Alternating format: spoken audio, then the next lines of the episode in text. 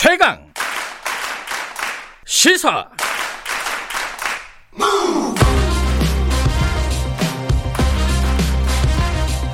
지금 여러분께서는 김경래 기자의 최강 시사를 듣고 계십니다.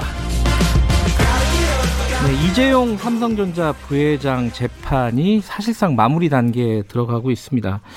어제 뭐 삼성 준법 감시위원회를 평가하는 전문 심리위원하고 얘기를 나눠보기도 했는데 다음 주에 결심 공판이 열린다고 하죠. 이제 이 재판 자체에 대해서 이 봐주기 재판 아니냐, 엉터리 재판 아니냐 이런 문제를 지속적으로 적극적으로 제기하시는 분이 있죠. 더불어민주당 박용진 의원과 함께 좀 정리를 좀 해보겠습니다. 스튜디오에 모셨습니다. 안녕하세요. 안녕하세요. 삼성지킴이 박용진입니다. 예. 아 근데 그 이 삼성 얘기하기 전에 네. 어 최근에 여론조사 같은 거 많이 하잖아요. 그 서, 울시장 선거 예, 예. 관련해서. 근데 대선 출마하신다고 했는데 왜 거기 자꾸 이름이 올라가는 거예요? 저도 알 수 없습니다. 어, 그 상, 솔직히 좀 서운합니다.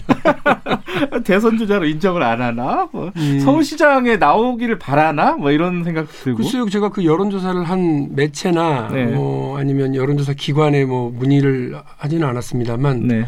그 난데없이 거기다가 이름을 음, 넣어서요. 당황스럽습니다. 선거 얘기는 저희들이 시간이 뒤에 좀 나오면은 간단하게 좀 여쭤보도록 하고 삼성 얘기 좀 먼저 해보죠. 준법감시위원회를 재판부에서 평가를 했어요. 그죠? 예, 예. 전문 심리위원 3명을 두고 평가를 했는데 이게 좀 감론을박이 있었습니다. 이게 뭐 평가 자체가 문제가 있는 거 아니냐라는 뭐 문제 제기도 있었고 그 심리위원들이 제각각이에요. 또 어떤 사람은 어, 괜찮다. 실효성이 있다. 그리고 어떤 사람은 또 부정적이다. 이거 뭐왜 있는지 모르겠다. 이런 정도의 평가가 완전히 극단적으로 나타났거든요. 네. 어떻게 보셨습니까? 이 상황을? 그 준법감시위원회가 적절했냐라고 네. 하는 얘기를 하기 전에요. 예. 우리가 지금 이 얘기를 왜 하고 있, 는지 잠깐 생각을 해보자고요. 음. 말도 안 되는 일이죠. 죄를 지은 사람이 있고 그 죄를 지은 사람의 죄가 어느 정도인지를 잘 판단해서 네. 법이 정한 양형을 내려야 되는 재판부가 네. 느닷없이 이 사람 죄 지은 사람을 어떻게 하면 봐줄 수 있냐를 이유를 찾는 그런 재판이 진행이 되고 있고 음. 그 핑계로 준법 감시위원회라고 하는 것이 잘 작동되고 있으면 봐준다고 하는 음. 이 논리 구조에 지금 우리가 다 걸려든 거라고 저는 봐요. 음. 아니 그 대한민국 사법 역사에 네. 준법 감시위원회가 만들어졌으니 이걸로 그, 그 회사와 관련해서 죄를 지은 사람을 봐준다. 그것도 해필 총수를 봐준다. 이런, 이런 경우가 언제 있었습니까? 딱 한 차례 지금 있는데 지금 이재용 부회장에 대한 재판을 진행하고 있는 정준영 판사가 지난 1월 달에 네. 역시 똑같이 자기 회사를 대상으로 횡령을 저지른 부영의 이종, 이종근 회장을 감형해 준 거예요. 그것도 절반이나 음. 50%로 깎아 준 거예요. 네. 그 지금 이 재판이 어디로 굴러가고 있는지가 저는 되게 걱정스럽고 네. 그리고 지금 이 논리 구조에 우리가 다 같이 빠져든 거죠. 음. 그러니까 저 이재용 부회장이 죄가 뭐냐가 따져지는 게 아니고 그리고 얼마의 그, 그 죄값을 치러야 되는지를 우리가 따지는 게 아니라 어떻게 하면 봐줄 수 있을까 그 핑계가 적절해? 라고 하는 논리 구조로 지금 넘어가 버려 있는 거거든요. 음. 저는 이재용 부회장 측 혹은 정준영 부장판사 측에 에, 여기에 지금 우리가 다 걸려들었다고 생각을 합니다. 빨리 빠져나와야죠. 그러니까 재판부가 범죄자를 어떻게 하면 봐줄까를 지금 고민하고 있다. 거꾸로 이런 말씀이신데. 그래서 그 박용진 의원이 이런 얘기를 했어요. 이게 재판 자체가 굉장히 이례적이고 예외적인 일들로 가득하다. 네. 그 다음 주에 이제 결심 공판을 한다고 하는 건데 그럼 마무리가 되는 거잖아요. 구형이 있고 선고는 뭐 다음 달이나 다 그 다음 달이나 열릴 예. 텐데 그러면 이 서, 다음 달 아니, 다음 주에 재, 결심 공판을 하지 말자는 건가요? 좀 더 심리를 해야 된다는 예. 뜻인가요? 왜 그런 거예요? 다시 그럼? 말씀드리지만 네. 지금까지는 봐줄 이유만 계속 찾은 거예요. 아, 재판을. 봐줄, 그러니까 이재용 부회장한테 유리한 이유만. 예, 예. 예. 그리고 느닷없이 각자 선임해, 어? 각자 선임해. 그래서 24일 동안 그 이 이 봐줄 이유가 적절한지를 좀 찾아봐. 예. 그러니까 검찰 측에서는 좀 문제 있는데요. 이렇게 얘기하게 될 가능성이 크고 예. 변호인 측에서는 아 이거 너무 잘 됐네요. 라고 얘기할 이유가 크고 그리고 재판부가 선임한 강일원 전 그 대법관은 뭐 그럴 그런 그런 대로요 이렇게 나온 거예요. 그러니 이게 이게 지금 이 논리 구조상 이제 재판부의 자기의 재량권이다라고 네. 딱 얘기하더라고요. 음. 이제 내 마음대로 해도 되잖아 이 얘기예요. 음. 그런 재판부의 재량권이 아니라 우리 사법부 역사의 길이 남을 월권 행위를 지금 하려고 하는 거다라고 네. 저 분명히 말씀드리고요. 이거는 사법 역사의 길이 남을 특혜 재판으로 치닫고 있다. 음. 자 보자고요. KBS 사장님이 네. 예, KBS니까 제가 예를 그냥 그렇게 들어요. KBS 사장님이 KBS의 고가 카메라 86억 원치를 빼돌려 가지고 밖에다가 중고시장에 팔았습니다. 예, 예, 예. 노골적이죠. 치고요. 예. 그런데 이 일을 가지고 나중에 KBS가 아유 다시는 저희가 카메라 같은 거 도난당하지 않도록 주의하겠습니다. 네. 라고 했다고 그 KBS 사장님 죄를 깎아줘야 돼요? 음. 이거 말도 되지 않잖아요. 음. 도둑질을 당한 집에서 문단속 앞으로 잘하겠습니다라고 했다고 도둑질을 해간 사람을 봐주는 논리는 저는 들어본 적이 없어요. 음흠. 그 개인이 제가 앞으로는 법을 잘 지키겠습니다 이렇게 얘기하고 어, 손이 발휘되도록 빌고 피해 다 변상하고 이렇게 해도 봐줄까 말까 한 판에 음. 이거는 완전히 노골적으로 삼성이라고 하는 기업의 가해자인 네. 이재용 부회장을 피해자인 삼성 측이 삼성 그라고 하는 기업이 네. 저희가 앞으로 법을 잘 지킬게요 이랬더니 그 가해자를 봐주겠다고 하는 이 논리 구조로 가는 음. 그리고 그 이유를 찾기 위해서 그것에만 혈안이 되어 있는 재판 진행 그러니 검찰과 특검은 이거 더 해야 된다 음. 왜 자꾸 결심을 강행하냐 그런데 그것도 자기 재량권 음. 이런 재판부가 어디 있습니까? 이거 요- 저는 저 정말로 판사 탄핵을 해야 된다고 그러고 네. 사법 개혁을 해야 된다면 이런 경우에요. 대한민국에 돈 있고 힘 있고 빽 있는 사람 앞에서는 법이 이렇게 작아져도 돼요? 대한민국의 재벌 총수들 앞에서는 정치권도 작아지고 검찰도 작아지고 사법부도 작아지고 이런 꼴을 보려고 우리 대한민국 국민들이 지금까지 세금 내고 그 군- 때 되면 군대 가면 군대 가고 이렇게 하면서 나라 지켜온 건가요? 저는 이 부, 저 분한 마음을 참을 수가 없어요. 네. 박용진 의원께서 이 관련해서 할 얘기가 많으신 것 같습니다. 근데 최근에 그 보도를 보니까 삼성 바이오로직스 회계부정 사건과 관련된 임원이 어 잠시 뭐 물러났다가 최근에 다시 뭐 복귀했다. 뭐 이런 뉴스가 있더라고요. 예. 이게 사실 이제 준법감시위원회라는 걸 만든 게 이런 걸 좀 방지하려고 만든 측면이 있잖아요. 네. 이게 어떤 일인지 먼저 좀 설명 좀 해주세요.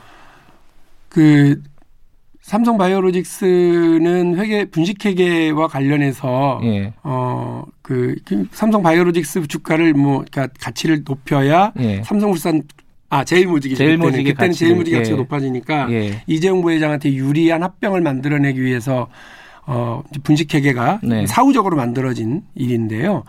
다다 이걸 뭐 뒤로 하고 그 분식회계 증거를 은폐하려고 했던 임원.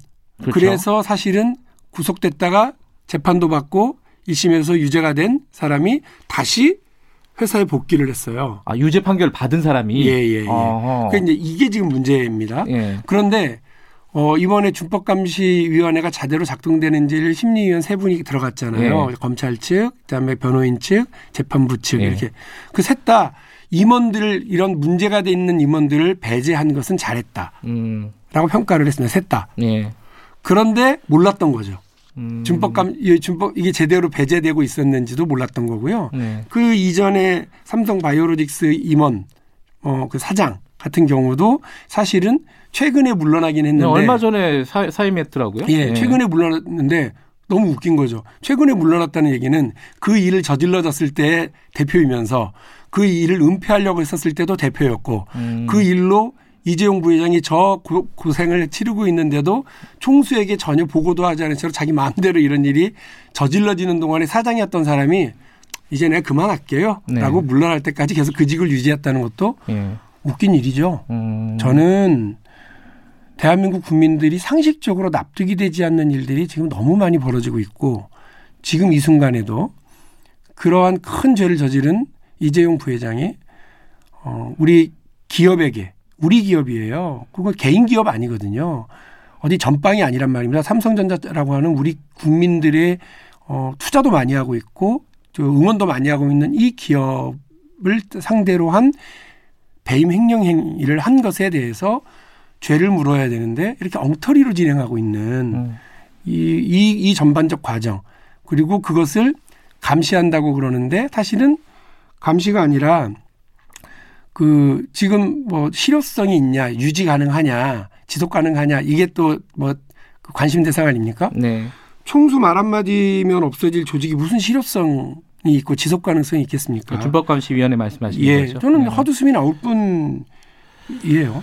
지금 뭐 대선에 나가신다고 하니까 예. 나중에 사실 이제 어, 이 재벌 개혁과 관련된 어떤 제도적인 어, 제- 개혁 같은 것들은 조금 진행이 많이 됐다. 뭐 이렇게 평가하는 쪽도 있긴 하잖아요. 근데 좀 지금 박용진 의원께서 말씀하시는 거 보면 아직도 좀 부족한 부분이 있다는 거 아니에요, 그죠? 네. 그러면은 대선 주자로서 자 개별 재벌, 재벌 개혁을 위해서 어떤 거는 자- 어, 꼭 하겠다 이런 게 좀 있습니까? 부족한 부분들? 지금 진행되고 있는 준법감시위원회에서 한 말씀만 더 드리면 네, 사실은 이제 말씀드린 것처럼 허울 허울뿐인 네, 준법감시위원회 그리고 이거를 핑계로 한 노골적인 재판부의 네. 재판진에 이 국민 여러분들께서 잘 감시해 주시면 좋겠고요. 네, 저는 이 재벌 대기업이 문제라고 생각하지 않아요. 음. 기업은 문제라고 생각하지 않습니다. 네, 기업이 저지르는 일들과 관련해서는 나름 우리 사회에서 이러저러한 규제 조치들이 있고 최근에 통과된 공정거래법 개정안 네. 이런 등등에서 또 사- 지금도 많이 이제 채워집니다.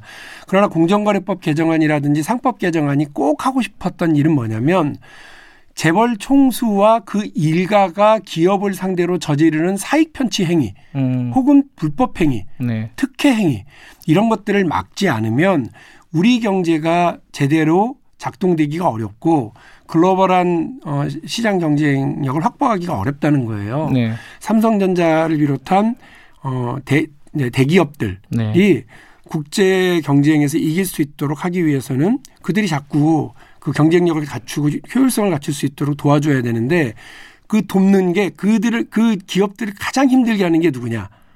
오너 리스크. 음, 그야말로 재벌 총수와 그 일가들의 이 무능한 사람들 그리고 무책임한 사람들이 많아요.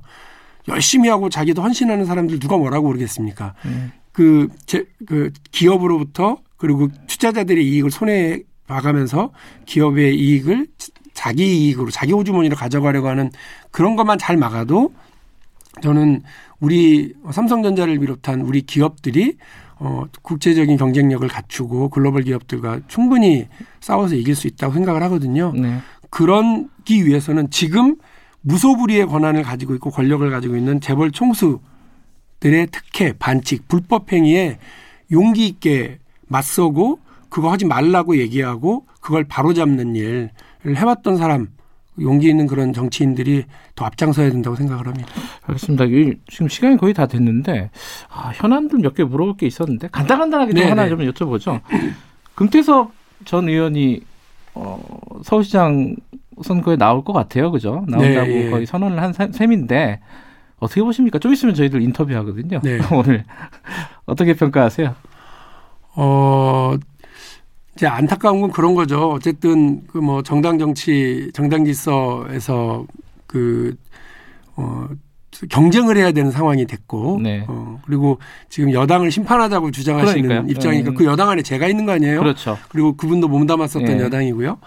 어, 저는 그 우리가 잘못한 거 있으면 반성하고 네. 또 쇄신하기 위한 노력을 하고 박용진은 민주당 안에서 네. 그 역할을 정말 최선을 다해서 할 거고요. 네. 그리고 음, 서울시장 선거를 통해서 민주당의 변화된 모습을 보여드리는 것으로 음. 어, 금태섭 의원의 출사에 에, 제, 제 견해를 밝히도록 하겠습니다. 알겠습니다. 하나만 더. 네.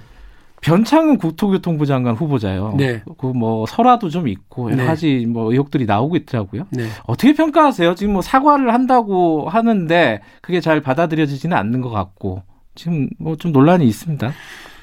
실망 많이 했고요. 저도 음, 음, 사과를 한다고 해서 어, 회의록이 공개되지 않는 장소에서 하셨던 말들 음, 그게 어떻게 보면 더 편하게 본인의 진심에 가깝게 하셨을 텐데 에, 공직자로서 그 이제 태도에 대해서는 상당히 의문스러운 부분이 있어요. 음, 어, 그러나 그분이 또 가지고 있는 뭐 능력과 실력 음. 이런 것들 때문에 장관으로 국토교통부 장관으로 추천이 되셨을 것 같은데 아직 청문회 절차가 남아 있으니까요. 네. 청문 절차 통해서 본인이 오해가 있었으면 그 오해를 잘 풀어야 되고요.